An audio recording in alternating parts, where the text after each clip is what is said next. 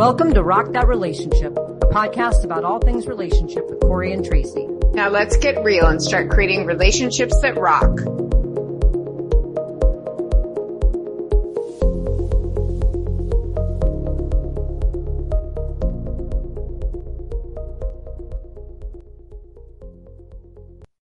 Welcome to Rock That Relationship, and Tracy and I are here with you today with another great episode about healing in our entire season 3 of talking about healing, particularly from relationships and breakups. And today we're actually going to be talking about reclaiming and recreating your identity after a breakup as part of the healing process.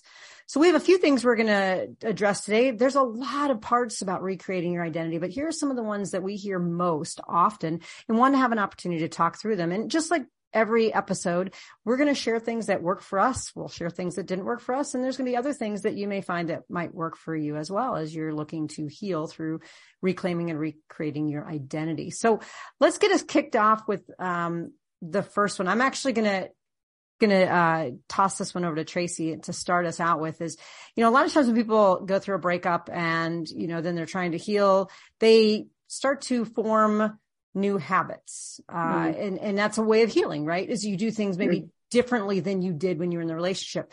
Tell us a little bit about how you, your habits might have changed after a breakup.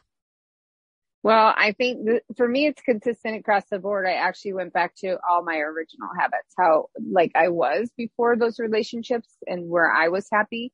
In fact, I went out the other night and a friend was saying that I look really happy and I seem, you know, she's surprised at all the kind of stuff that I'm doing and the way that I'm acting in public. And I said, you know, that's actually pre 2 or 3 relationships ago, Tracy. Like that is the person that I was before I kind of adopted other people's habits. And I have a bad habit of adopting other people's habits when I get into a relationship with them. So when I get out, I'm like, woo, I'm free. I'm going back to Tracy. That's pre-relationship Tracy. And I think that that's how I going forward, you know, this is part of my healing journey this year is like, how do I go forward and have a relationship and not let that subsume my identity? You know, right. I mean, I don't know if that's your thing or you're like, I want a whole new slate. I'm going to make myself into a new person. Well, I mean, yeah, because you've got part of me is like, yes, I want to go back to some of the habits that I liked. For instance, you know, I've had different relationships where people I've been with have certain dietary restrictions. So I've been eating a certain way for a long time. And it's like, now we're not together. Well, heck with that. I'm just going to binge that type of food all the time. So part of it is going back. But part of it might be like in some sense forming new habits that I didn't have before. That might be everything from like, you know, I used to watch a lot of television, pre-relationships, during relationships. And for whatever reason, since my last breakup, I hardly watch TV at all. My new habit is filling my time with writing. And so that's something that is like a new habit. And it's not in spite of a relationship. It just formed out of like a new interest that I had to do. So it's a habit that I, instead of turning on a television, I would often just sit down now and write. Well, I find that annoying because I like to talk about TV shows and you are not watching as many as I'd like you to watch. Well, and you watch like a million. You're like, did you watch this special? And did you watch this documentary? And then did you know that there's a season 29 of Love is Blind? And like, and I'm like on season 1, like, no, I don't know. I mean, exactly. So for our friend relationship, I think you have a little catch up work to do. Oh, so I need to take on your habits of exactly binging TV. That will really help us in the off time. That'll help your healing process for me to watch television. Exactly. I see. I think that's something interesting, right? Because even in friendships, you have to maintain. I mean, do you like that or do you want to go back to more TV watching? Like this new, I'm going to write, I'm going to be, I mean, you're the most productive person I have ever met in my life. So is that's pleasurable to you? Is that what you want? Like, yes. Have you sat down and thought about that? Yes. You know, my mom had said to me one time, she goes, can you just want to, you know, sit down and relax? And I looked at her like, I don't know what those words actually mean because like just chilling out in front of the TV. I mean, I do watch some TV before I go to bed, but like just sitting and not like producing is just very very uncomfortable for me. So I found that actually I'm probably not going to go back to just like chilling out in front of the TV. I'm going to probably do more things that feel both pleasurable and productive, like something like writing. Well, and that's interesting for me, like the TV stuff, that I think that's a pre-relationship thing too, because I love it. I love it. And for me, it's like I'm watching relationships. I feel like I'm in a relationship with these people. I feel like I'm knowing them. Even if it's a drama or it's a, reality show, I feel like, and not a stupid one, but a good one, like Love is Blind, where I feel like I know the people and I know it's actually helping me. I mean, we've talked about this before. I was a cop. And so I love to observe people. I love to observe their behavior. And for me, like TV is an extension of that. It's a window into that, which then helps me in all these other aspects, including doing this podcast. It gives me true insight. So for me, that's so pleasurable. Right. Well, and that's interesting because, this episode is really about identity too. And I think of the art of writing as a hobby versus the identity of writer as who I am. And I feel like part of my reclaiming of my identity is identifying. I've been a writer for a very long time and an author. I've written many books and things, but really, really identifying as a writer. Like I attend writing groups several times a week. I'm part of the Authors Guild. I go to the Festival of Books and I identify as a writer, and that, well, again, I've engaged in writing. It wasn't until after the breakup that I just leaned into that identity. And when people ask me what I do, I say I'm a professor and I'm a writer and I'm a speaker. And so that to me is part of like a reclaiming of my identity. Well, that's incredible. I like that. Mine is being a pickleballer. Pickleball, hiking. I'm just living for fun. I've been called a perpetual teenager before, and guess what? I love it.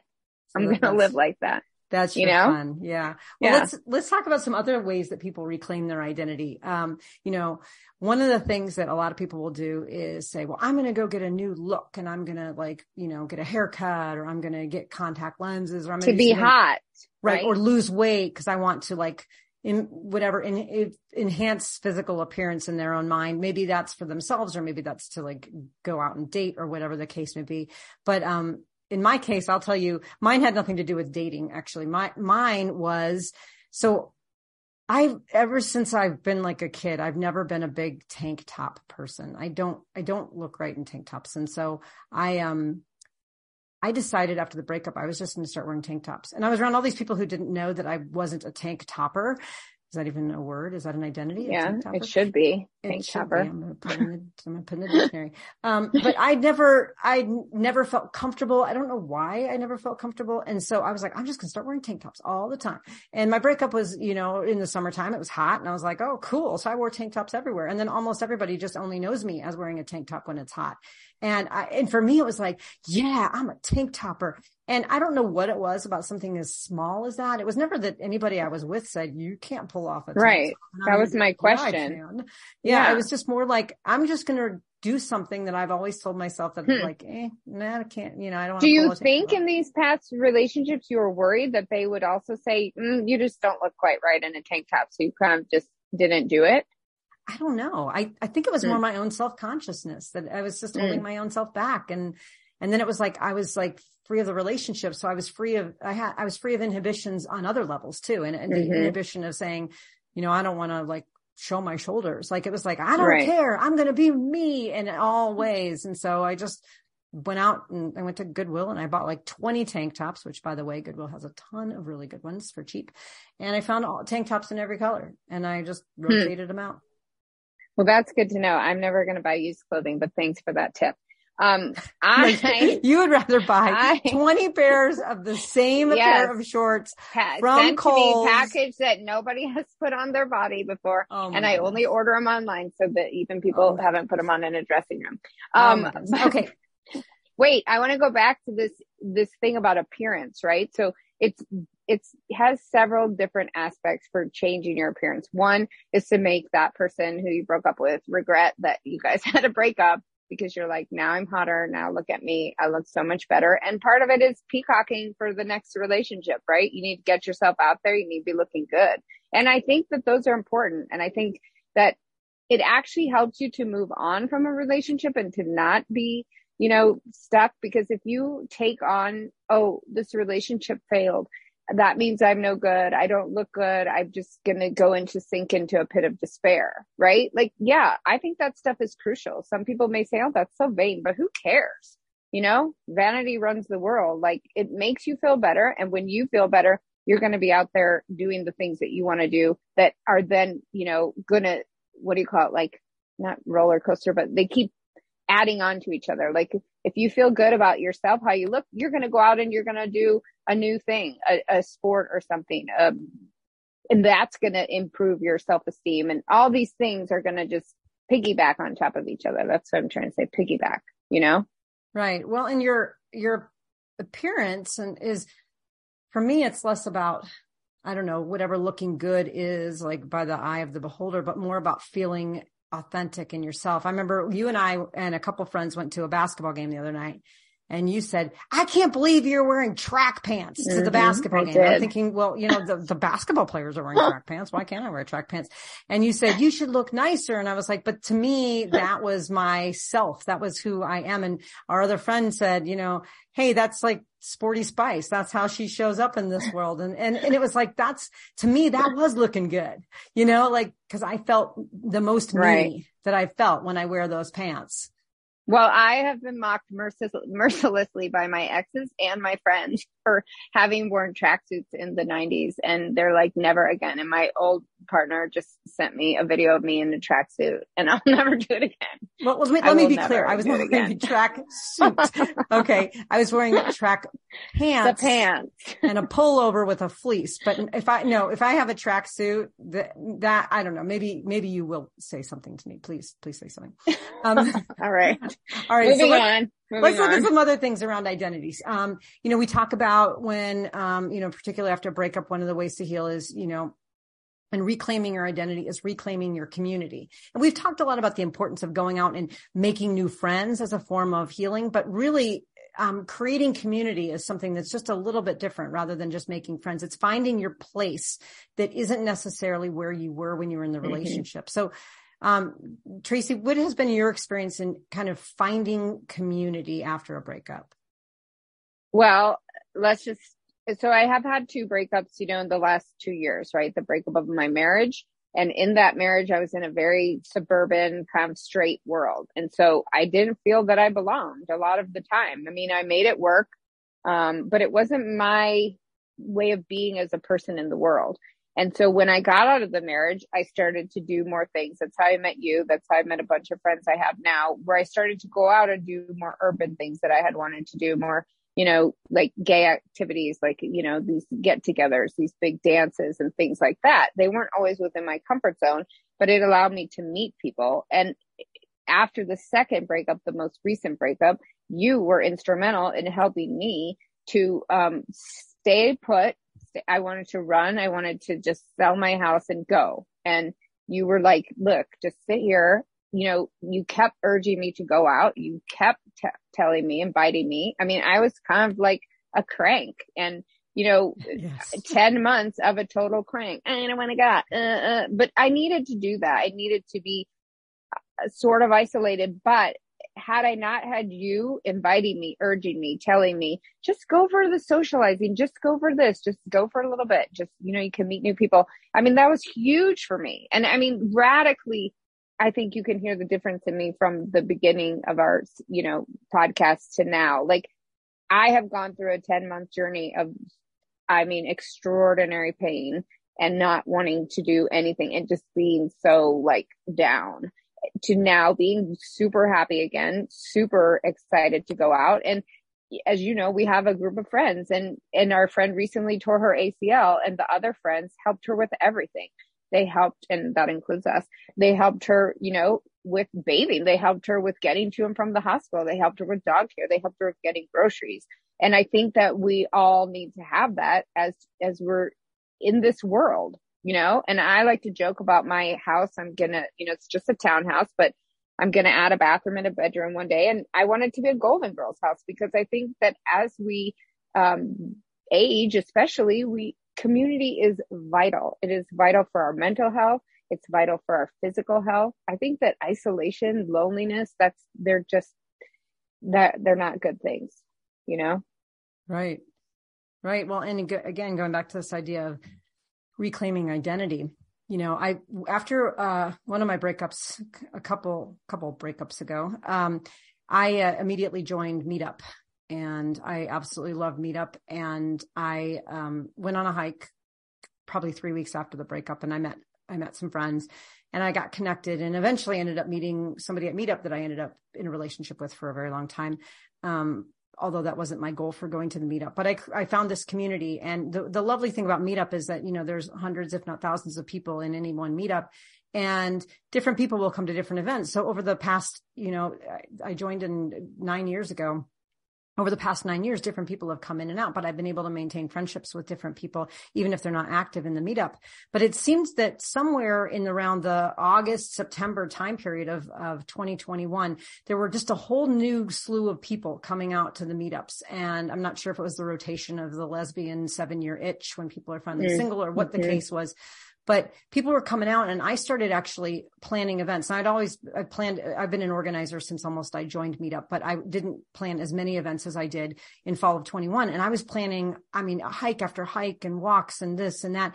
And the joke was, and people have referred to me, this is the lesbian docent of Tucson, is that, you know, everybody who comes, I meet you, I get your number, not to date you or anything, but I get your number, I get you connected. I try to, you know, plan events and get people to come. And my goal was to bring together community. So my identity wasn't just joining a community. My identity was being a really critical part of forming community, especially for people who might have felt isolated and alone. Is part of my identity was like, let's all be together, because my philosophy was you should never have to go to an event alone if you don't want to.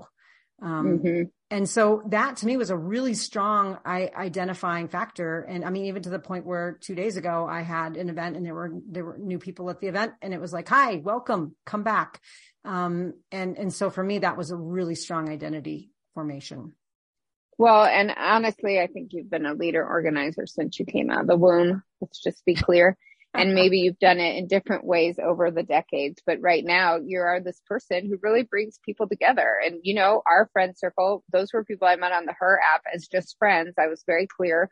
I'm not interested in dating. Like, I just want to make friends. And I brought 3 of them to that hike, and now we're all friends, you know? So it's like that piggybacking, or you light a candle, and, you know, by lighting another candle, it doesn't diminish that first candle's light. It spreads the light. And, you know, I have one friend, and I'm going to bring her to this group of friends, and now she's got more friends, and everybody within those circles finds the person that they really like to hang out with, you know? And I know for all of these people, because I've spoken to all of them, that having this group, having this community is so critical for their happiness, their mental health, you know? Exactly. And it has been for me as well. So let's look at, another area where people do some identity reclaiming, and that's some, you know, going for your dreams and aspirations after you, you know, get out of a breakup. I know that, I'm a professor, and I'll often have students who will, quote, go back to college after a divorce or a breakup of sorts, and saying, I'm going to finally go get my degree. Some of them need to, because they need the credential to go get the kind of job that they need in order to sustain. But a lot of them say, I never finished this. Oh, I deferred to my husband or wife or my partner's, you know, dreams. And now here I am pursuing mine. Going back to school is a big one. But I also know that sometimes it's people pursuing a job or a career that they, quote, always wanted to do. Like in my case, after one of my breakups, I started applying for professor jobs, and I had a whole bunch of circumstances sort of led to that. But, you know, really this idea was that I had some flexibility in where I could work and what I could do. And I pursued a professor job, and it was, I started applying shortly after my breakup, and then I took a temporary job to kind of launch pad. And then within a year, I had the job that I have now, which is, you know, a full-time professor gig, which I wanted to do. I mean, since I was like 5 years old, I wanted to be a college professor, even though I didn't even know what college was. And so I was able to just pursue that. And it wasn't that my partner at the time was holding me back. It was just that there were other things that I was doing. Right. And circumstances, right? If so I just signed up for an improv class. It starts in January. This has been a dream of mine since I was a kid. And, you know, I went to acting class, acting 101 in college, and I didn't even get in the building. I ran away. and I dropped the class. I withdrew. I was just, believe it or not, I used to be a very shy person. And I was like, I can't do it. And now I was like, you know what? I've got the time. I've got the, you know, guts to do it. And why can't I pursue that dream of acting? I can. So right. I'm going to do it, you know? And again, not just acting, Tracy, you're an actor, you know, that's the identity piece of it is right. You're an actor and you're going to go to this improv class and you're going to hone your skills. Oh my God. That is such a good way to look at it. Right. Yeah. It's not just a hobby, I mean, even if it is a hobby, it's something I'm doing, you know, right. It's becoming the essence of who you are, or maybe it's always been, but it's now you're giving it the time and space that you want to give it. Again, this is, you know, healing is about, you know, action, right? And activities, but healing is also about identity. It's understanding who you are and who you want to be and how you change over time. And I was listening to this great audiobook, and just yesterday, and someone said that if you're told like, you've changed, that the best response is to say, thank you. Mm-hmm. You know, mm-hmm. because we change right. not just our own activities, but we change our identity over time. And, you know, particularly, you know, one of the biggest ways in which we hold our identity is through our names and name changes. You know, Tracy, you want to share a little bit about that? Well, I've never changed a name because I love my name, Tracy A. Wood, but I know, you know, I think this is especially common in the straight community, maybe not as common in the gay community, but, you know, for a person to change their last name, usually the woman, and they have to decide, you know, I've been a family law attorney and I also do these mediations where we discuss that. Do you want to change your name back? And what does that mean? And it means something different for people who have children and for people who don't have children. And so, you know, our next guest is going to talk about that. Like, what does that mean to make a name change? And I think it is really important. I think we could have a whole season on that. Is your name tied to your identity? So I think when we listen to Monica's story, that will be really helpful in understanding that. So Corey, I'm totally excited to have my friend Monica on today. We've actually never met in person. This is a really interesting story. And Monica, I just wanted to say welcome to the podcast. Thank you for being on here with us. Thank you for having me. I'm super excited to get this opportunity to finally speak to you in person. We've known each other for, I guess, 10 years now. So it's pretty exciting that we're here today. Well, and we're here in our season about healing, and you've been like an incredible player in my journey of healing as a person, not just, you know, in the last couple of years, but in my life. So my mother was adopted at birth, and we had no information about her birth family growing up. And in 2003, when the internet was first invented, I put one line on the internet saying, looking for the family of Jacqueline Marie Wadsworth. And I believe you came along in 2013 doing a genealogy project for your then boyfriend, whose mother is my mother's older biological sister.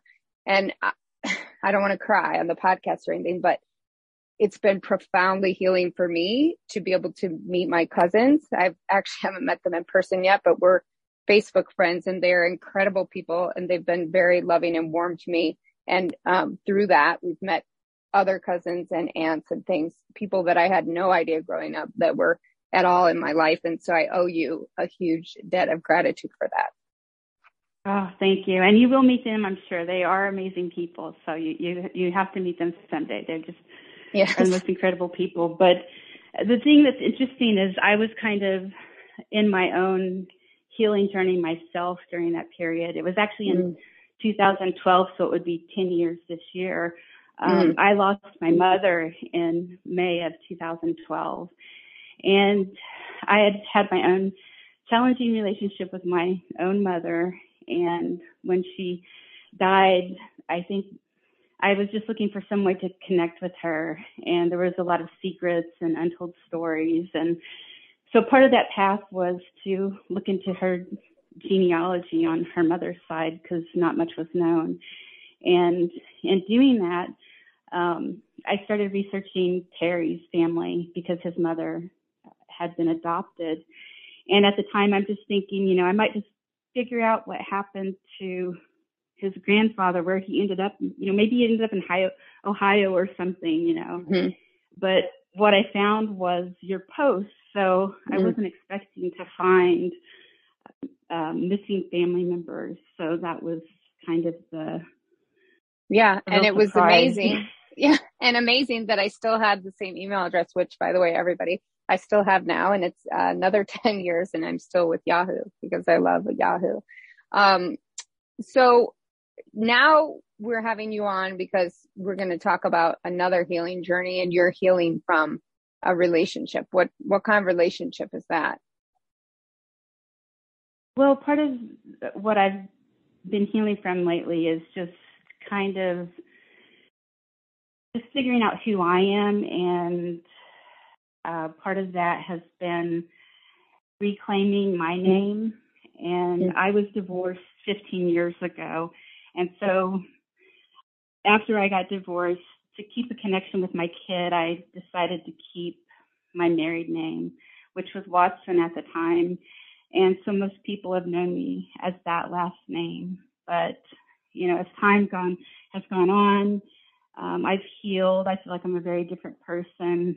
I tried using my maiden name for a while, Monica Gifford, so a lot of people knew me by that name, but that didn't feel quite right either. That felt like a younger version of myself that had died a long time ago. So the name that I came back to was a name that my grandmother had given me, my Cherokee grandmother. When each grandchild was born, part of the tradition was for her to give them a Cherokee name. And both of my grandmothers were crucial in my upbringing. And so I decided to name myself my grandmother's name, which had the one that she had given me, which was Walela, which means hummingbird. Mm. So me adopting that name was part of my healing, and it also tied into my grandmother's story. She was Cherokee, and she went to the boarding schools and wasn't allowed to speak her language. And so reclaiming the name was part of the healing that I think needed in my family. So that's kind of a little bit about the story about my name. All right, we'll get more into it. I know Corey's got a question for you. Yeah, Monica, this is so fascinating. I really appreciate you sharing this. I'm wondering, a little bit about what was it that made you you talked about how your maiden name was more of your younger self and then your married name was your married self. But, a lot of people don't think about creating kind of this third identity, the identity who they emerge into after their childhood, after maybe a segment of their life.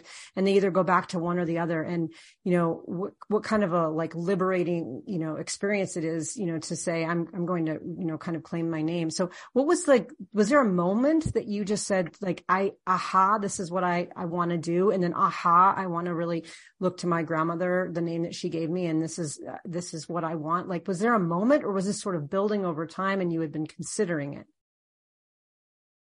I've been considering it, I think, since I was first divorced, and never really settled on anything, and nothing felt quite right. And part of my healing has been in studying some of my ancestry and some of that Cherokee lineage.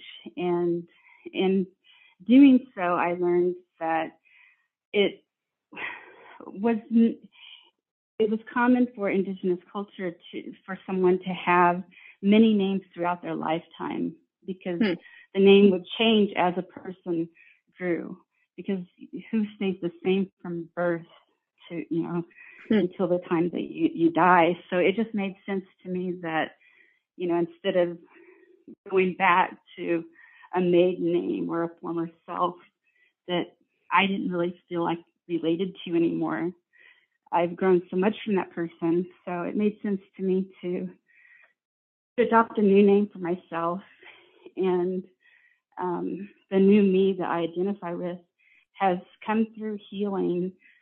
I think the matriarchs of the family and the Cherokee lineage, which was from that matrilineal type family system. So that has been very healing for me, just reconnecting with that. And Monica, when we were talking, so I knew you as Monica Gifford, and then one day on Facebook, there was this new lady, Monica Walela, and I was like, is that the same person? What's going on here? And I messaged you, and I'm like, whoa, did you have a last name change? What's going on? And you told me that, like, this had been a long time in coming, but there was also this public thing about, you know, coming out with this name, a sort of coming out, right? Like, you had a fear that people were going to judge you for either choosing, was it because you were choosing a non-traditional name? Was it because you were choosing an indigenous name? Or was it just that you were going back to a different name? What was that about? I think just in creating my own name, maybe people might think it's a little silly or laugh at it or just things that don't really matter, just kind of overthinking it. But in the end, I felt very strongly that it was something that I had to do for myself. But I knew people would maybe be confused or not understand it, but I knew it was something I had to do. And did you get to the point where you're like, I'll explain it, right? Because you very nicely explained it to me, and clearly you probably were cutting and pasting that to a bunch of people, because I'm sure you got a bunch of questions. But did you get to the point where you're like, I don't care what anybody else thinks. Like, this is for me. This is something I have to do for me as a person. Yes, it's really taken me all these years up until just this year. And I've gone through so much these last 3 years that, I was just like, you know what, this is my time. I'm going to be 49 soon. Approaching 50, so I'm just like, this is the last end of the road, for me. Get one last shot to do things right and find meaning and purpose in life. So, isn't that incredible? My therapist, and I can't use this term on our podcast because we'd have to label it as explicit, but it's basically the F word, F it. 50s. It's like you're at a point where you're like, I don't have any F's left to give. Like, I don't care what other people think, because I have to live my life. And if this is part of my identity, and having a name that every time I see makes me feel comfortable instead of uncomfortable, I think that's huge, right? Exactly. Yes. And it's, I think a lot of people are finding themselves, even the younger generations, there's more people changing their names to names that are more appropriate. And I know some people still don't understand that maybe, but I think people are really trying to we're at a time where people are just really trying to be, they want to be who they are, and they're tired of having to hide behind, what's accepted or what doesn't make waves. So. And what's given to them. The one thing I want to follow up on is you said in the Cherokee tradition, people would get multiple, they choose a name for different periods of time of their life, or somebody would choose that for them. Is that just like a first name, last name? Like, would they keep part of that name, or would it be like, now I'm this person, and so that's, the full name? I'm not really sure myself. I was kind of lost from the traditions myself because, like I said, my grandmother went to boarding school. She was punished for speaking her language. She was punished for, her any of the old cultural ideals or, stories. That wasn't accepted. So that was kind of lost. So I've just been trying to reconnect with that myself. And part of the healing in my family too has been alcoholism, something that my dad suffered from, and I think part of that was just healing that wound, that those generational lines that from trying to keep things in, and the shame that kind of manifests in those kinds of diseases and illnesses that plague these communities even today. So that's really what I'm about, and what this was for me is just getting things out in the open, airing things out mm-hmm. that are scary, and not running away from truths that are ugly and painful to see. That's so beautiful. Well, yeah, and I think as you're talking about how, you know, this change of your name was just such a profound kind of event in your life that's really kind of, you know, get you to kind of connect with who you are today. You know, what, you know, for our listeners who are really trying to think about ways to go about healing, what was it about the name change specifically that you felt was such a contributing factor to your healing process? You know, particularly as you mentioned, you had been divorced, and so that name was no longer associated with the marriage that you were in. You know, what was it about the name change specifically that you felt was so profound in your healing? I think it felt like I was finally getting to be myself. Part of the name change, the struggle was with Walela was, do I just call myself Hummingbird? Do I just name myself Hummingbird? That will be easier for people because Walela will sound foreign. I've already had numerous people ask me if it's Hawaiian, but it's a conversation, and people will ask, what is the name? And when they say Walela, they're speaking Cherokee. So for me, that was very healing. Every time I hear my name, when someone says my name, I hear my grandmother's language. And to me, that's one of the most beautiful things to come of all of this. So.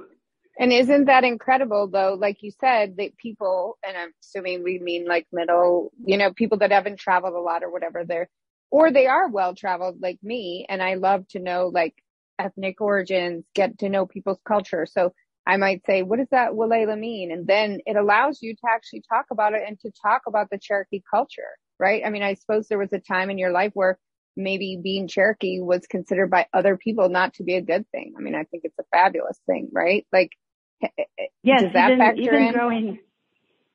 Even growing up, I remember when I got to the age of dating, a good friend of mine told me that her dad had told her she couldn't date this guy that was Native American. And her dad said, you can be friends with them, but you can't date them. And it was that moment that I realized that there was like this real difference. And it made me feel for my dad and maybe understand like the pain that he maybe went through, and maybe the sense of maybe shame or just unresolved grief. And so it really helped me to understand, I think. Well, and I personally, yeah. And I think the name Hummingbird, it really suits your process now, right? You're opening yourself up, you're taking off, and you're doing the things. I mean, those are happy little birds, you know, like, yeah. I mean, we think they're happy, right? I look at them. They make me happy. They seem happy. It's like this beautiful process of opening up and taking flight, you know? Yes. Yes. So Monica, I do have a question for you though. I mean, it's kind of, you know, you come through this journey. Would you ever consider getting married again? And if so, would you ever change your name again if you met somebody and married them? I don't see myself changing my name again, but I'll, you know, and as far as marriage, I'll never say never, because then the moment I do, the universe is conspiring against me. So true. But, I'm maybe I would like to have a partner at some point for sure, but I've been happily single the last year or so and just kind of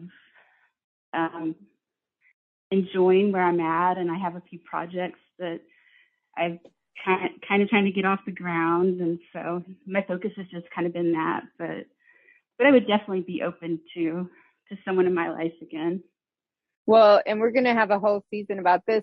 You're having a relationship with yourself, and interestingly, yours and my timing coincides, right? I've spent the last year with it wasn't my doing. I didn't ask to be alone. I didn't ask for these things to happen, but they happened, and I had to find a way through it. And to find my way through it, I had to find love for myself, you know? And I don't have that incredible background or that lineage. And as you know, I didn't even know who my family was or what, you know, origin they were.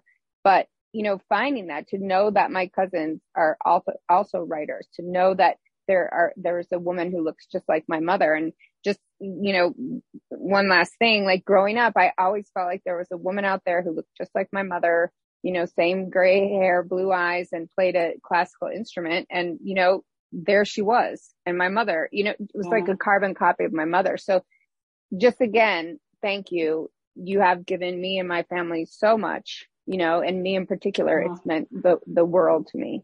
And, you know, in your healing journey, you've helped to heal others, you know, and you can't discount that, you know, the impact that's had.